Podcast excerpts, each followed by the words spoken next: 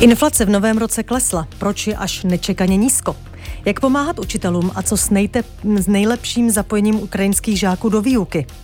Od narození Jiřího Šlitra uplynulo přesně 100 let. Jeho písničkám už je taky přes půl století a tak si řekneme, proč jsou pořád tak populární.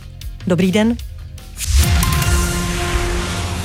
Inflace se v novém roce zřítila z výšin. V lednu proti loňskému prosinci zpomalila z bezmála 7 na 2,3% Meziměsíčně ceny letos v lednu vzrostly o 1,5% Zpomalení meziroční inflace podle Českého statistického úřadu ovlivnily především ceny elektřiny, plynu a vody a taky vyšší srovnávací základna v loňském roce. My jsme teď ve spojení s hlavním ekonomem společnosti Deloitte Davidem Markem, členem Národní ekonomické rady vlády a porodcem prezidenta Petra Pavla. Dobrý den. Dobrý den. Dá se říct, proč byl ten pokles inflace dokonce výraznější, než čekali analytici i Česká národní banka? Tím hlavním důvodem je to, že se neopakovala loňský šok v cenách energií, tedy elektřiny a zemního plynu. I, i přes změnu eh, regulované složky cen elektřiny nakonec eh, to zdražení bylo podstatně mírnější než v loňském roce a to pomohlo k tomu, že v meziročním srovnání eh, jsou, je tempo růstu cen znatelně pomalejší. Další důvod jsou změny DPH, které se promítly zejména v cenách potravin a ty víceméně v lednu stagnovaly oproti loňskému poměrně vysokému nárůstu.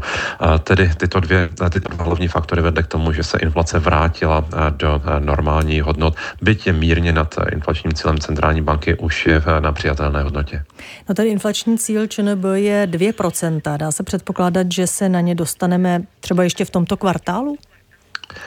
V tomto kvartálu nevím, ale je docela velká pravděpodobnost, že v průběhu letošního roku by inflace mohla eh, opravdu dosáhnout 2,0, eh, což je ten inflační cíl centrální banky, ale eh, nepředjímejme, protože celá řada šoků, například nyní v problémy v námořní dopravě kvůli Rudému moři, mohou vést k tomu, že opět dojde ke zdražování, ale na druhou stranu ekonomika je nadále velmi slabá, poptávka je utlumená a to by mělo pomoci udržet inflaci nízkou. No, guvernér České národní banky Aleš Michl už mm, zveřejnil, že chce držet úrokové sazby výš, než bylo zvykem v posledních letech, a to kvůli deficitu a oslabování koruny. Opravdu je tu stále riziko, že by ta inflace mm, se mohla zhoupnout, že by mohla začít zase stoupat? Tak především ten pokles inflace je zásluhou Jiřího Rusnoka a jeho bankovní rady, protože ze současné bankovní rady se na zpřísňování měnové politiky podílel jeden jediný člen a to Tomáš Holub. A v centrální banka mohla přispět k rychlejšímu snižování inflace v průběhu loňského roku, neučinila tak. Nyní dělá opačnou chybu a drží úrokové sazby zbytečně vysoko a tím dusí ekonomiku, která se není schopná zotavit z recese způsobené předchozími šoky. A takže to držet úrokové sazby výše delší dobu není správná strategie. Teď by ekonomika potřebovala nižší úrokové sazby a ČNB opět dělá chybu. Když jste mluvil o té strategii České národní banky, tak současný guvernér Aleš Michal nastoupil v červnu 2022. Tam se přestala zpřísňovat měnová e, politika. To znamená, že už v tuhle chvíli si podle vás dá říct, že kdyby docházelo ke zvyšování dalším úrokových sazeb, tak by ta inflace netrvala, ta vysoká inflace netrvala tak dlouho. Dá se odhadnout, že by skončila s nižším vrcholem, to znamená, ta inflace by nedosáhla tak vysokých eh, hodnot, jakých bohužel dosáhla, tedy téměř 20%. A také eh, se dá odhadnout, že by pravděpodobně ta dezinflace, eh, tedy pokles inflace byl rychlejší už v průběhu loňského roku. A my jsme v druhé polovině loňského roku měli průměrnou inflaci zhruba 8%, mohlo to být o 1, o 2% body nižší, kdyby pokračovala před rokem a půl centrální banka ve zpřísňování měnové politiky. Hm. ČNB, respektive její guvernér, říká, že chce držet ty úrokové sazby výš, protože je slabá koruna. A pravda je, že hm, koruna oslabuje. Tak dá se to její oslabování řešit i jinak než držením úrokových sazeb?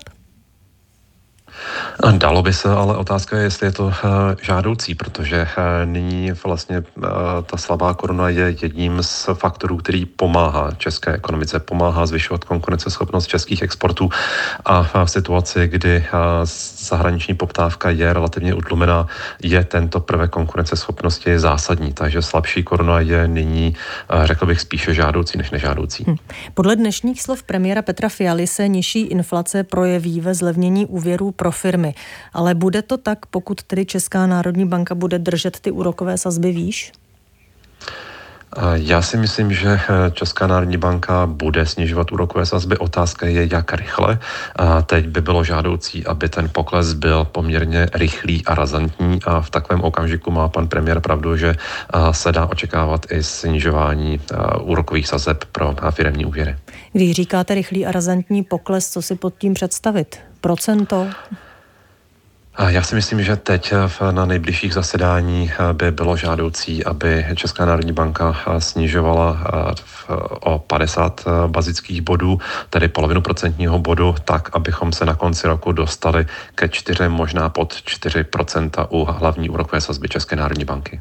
Říká David Marek, člen Nervu a hlavní ekonom společnosti Deloitte, poradce prezidenta. Děkuji, naslyšenou. Naslyšenou. Přibývá ukrajinských uprchlíků, kteří chtějí zůstat v Česku nebo v jiné zemi. V aktuálním průzkumu společnosti PAK Research z přelomu loňského října a listopadu se takto vyjádřilo 6 z 10 dotázaných. Stále víc ukrajinských dětí a mladých lidí také chodí v Česku do školy. 84% ukrajinských dětí v příslušném věku je podle jejich rodičů ve školkách, 97% na základních školách a 79% na středních. Poklesla ale organizovaná výuka češtiny a polovina ukrajinských dětí zatím není dobře dobře integrovaná do kolektivu českých dětí. U telefonu je teď Halka Smolová Závorová, hlavní garantka podpory pedagogů pracujících s cizinci z Národního pedagogického institutu. Dobrý den. Dobrý den.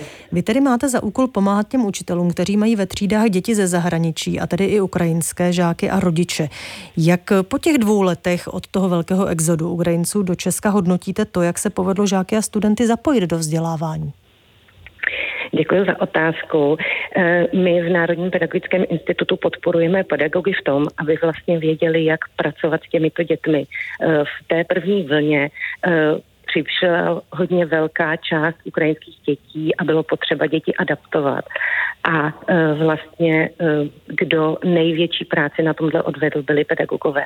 Právě ve školách se podařilo za použití velkých sil vlastních pedagogů eh, ten adaptační pro, proces nastartovat.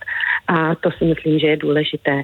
V současné době máme zpětné vazby z terénu, že vlastně velká část těch dětí, a to máme od pedagogů, se dobře adaptovala, že už e, jsou součástí kolektivu, že už e, pozorují i to, že se zapojují do vzdělávacího procesu společně se svými spolužáky e, česky mluvícími, ale samozřejmě zůstává tu určitá část dětí, které budou potřebovat větší podporu, jak v jazyce, tak ale v jiných způsobech třeba přístupu ke vzdělávání, protože mají další vzdělávací potřeby, které nesouvisí úplně se znalostí z jazyka třeba. No, ono tu češtinu jako druhý jazyk má ve škole škole aktuálně jen 40% dětí a mladiství, zatímco eh, loni v červnu to bylo 61 Jenže podle autorů toho průzkumu to eh, vůbec neznamená, že by se ukrajinské děti už dál češtinu učit nepotřebovaly a já tady mám také ohlasy z terénu, kde stále se učitelé potýkají s tím, že tam mají eh, děti ze zahraničí, které, které prostě neumí česky. Tak jaké možnosti čeští učitelé v takových případech mají? Určitě, samozřejmě vždycky každé dítě, a je to individuální, se učí ten jazyk jinak rychle. Což znamená, že i když dáte stejnou podporu dvěma různým dětem, tak určitě jedno může mít e, se rychle adaptovat, rychle se učit češtinu a druhé může mít pomalejší e, styl učení a může mu to jít pomalej. E, v České republice dostali všechny děti, mají nárok na 200 hodin po té, co přijdou do vzdělávacího systému, tak mají nárok na 200 hodin českého jazyka. To je to, proč vidíte v těch číslech, že vlastně 60% dětí loni se účastnilo výuky českého jazyka. To znamená, že všechny tyhle děti už prošly touhletou výukou a teďka nastává další fáze integrační, kdy děti, které, kterým tento počet hodin nestačí, tak mají další možnosti a český učitel samozřejmě má, nebo školství poskytuje další e, možnosti, jak podporovat a to jsou? jazyce. A to jsou. E, máme e, ty, ty děti, které prošly tenhle systém, mohou být zařazeny, i když už nemají nárok do těch skupin, které stále probíhají a vyučují děti, které mají nárok. Dalším uh, podpůrným nebo pod další podpůrnou věcí, která se dá použít, jsou podpůrná opatření, která ale samozřejmě cílí na individuální podporu. To znamená, že pedagogicko-psychologická poradna posoudí, proč to dítě se neučí dobře jazyk a může to být ne z toho důvodu, že by toho jazyka bylo málo, ale že prostě má další vzdělávací potřeby speciální, které potřebují speciální přístup nebo speciální úpravu podmínek vzdělávání. Takže tam teďka se budeme zabývat a více se to překlápí do toho, že vlastně ty děti, u kterých se to nedaří, budou dostávat individualizovanou podporu, která bude ale nastavená podle toho, jak budou potřebovat.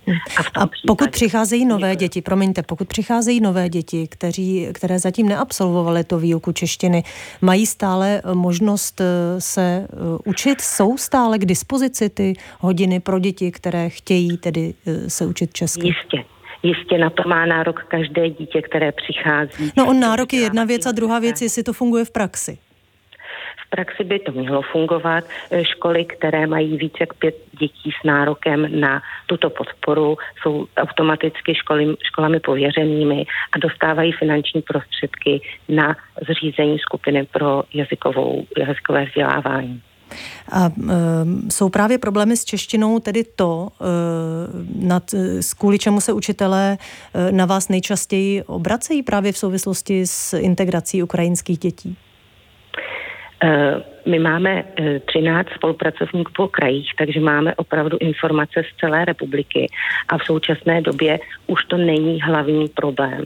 Eh, učitelé se na nás obracejí hlavně kvůli konzultacím právě s individuální podporou dětí, u kterých se integrace nedaří. To znamená, že už ne eh, plošně, že by řešili, jak vyučovat češtinu všechny děti a bylo toho, bylo toho málo, ale jak podpořit dítě, které má specifické problémy a už je to opravdu o individuálních konzultacích, které jdou i za rodinným prostředím, jak se dítě cítí, odkud přichází, co zažívá a to jsou spíš věci, které teď učitelé řeší. Takže pokud učitel takové dítě ve třídě má, měl by se obrátit přímo na vás. Určitě. V Národním pedagogickém institutu máme právě 13 koordinátorů, kteří eh, nejenom, že umí poradit, ale když neumí poradit, tak určitě ví, kde se dají najít další informace a další odpovědi a taky dokážou najít partnery v terénu, kteří uh, učitelům můžou pomoct se specifickými problémy s žáky. Halka Smolová, závorová hlavní garantka podpory pedagogů pracujících s dětmi eh, cizinci z Národního pedagogického institutu. Děkuji vám, naslyšenou. Já vám taky děkuji, naslyšenou. Byl samoukem a mužem, kterému zdánlivě šlo. Všechno, na co se jen podíval. Proslavila ho hudba a divadlo, ale taky ilustrace a tak se ani moc nevědělo, že stihnul i vystudovat práva. Tím vším byl Jiří Šlitr, od jehož narození dnes uplyne rovné století. My ho známe jako zasmušilého komika v Buřince, který se zpívá třeba takhle. Propil jsem gáži a teď se táži, co budu zítra dělat ti. Ráno mě chytne rukami bytné a začne se mnou cloumati. Kdo ví, co a když nespíval své písničky sám, zpíval je Jiří Suchý, ten hlavně, nebo třeba Eva Pilarová, Valdemar Matuška nebo Pavlína Filipovská. A těch písniček bylo přes 300. My teď máme eh, ve studiu Pavla Klusáka, hudebního publicistu, autora seriálu o divadle Semafor eh, Koukej vykopat poklad na Českém rozhlase Vltava a taky autora knihy Suchý a šlitr Semafor 1959 až 69. Vítejte. Víte, dobrý den, to předbíháte, ta kniha ještě není na světě, ale během letoška bude. Ty písničky jsou známé a populární dodnes. V čem eh, byla podle vás ta schopnost Jiřího Šlitra doslova chrlit hity? Bylo to i tou spoluprácí s Jiřím Suchým? Nepochybně. Tuhle otázku si kladli mnozí. Myslím, že na tom úplném začátku 60. let, kdy už existoval semafor, ještě nebylo moc v oběhu slovo hitmaker. Ale pokud tady byl první moderní hitmaker, tak to byla dvojice Suchý a Šlitr, nerozlučně.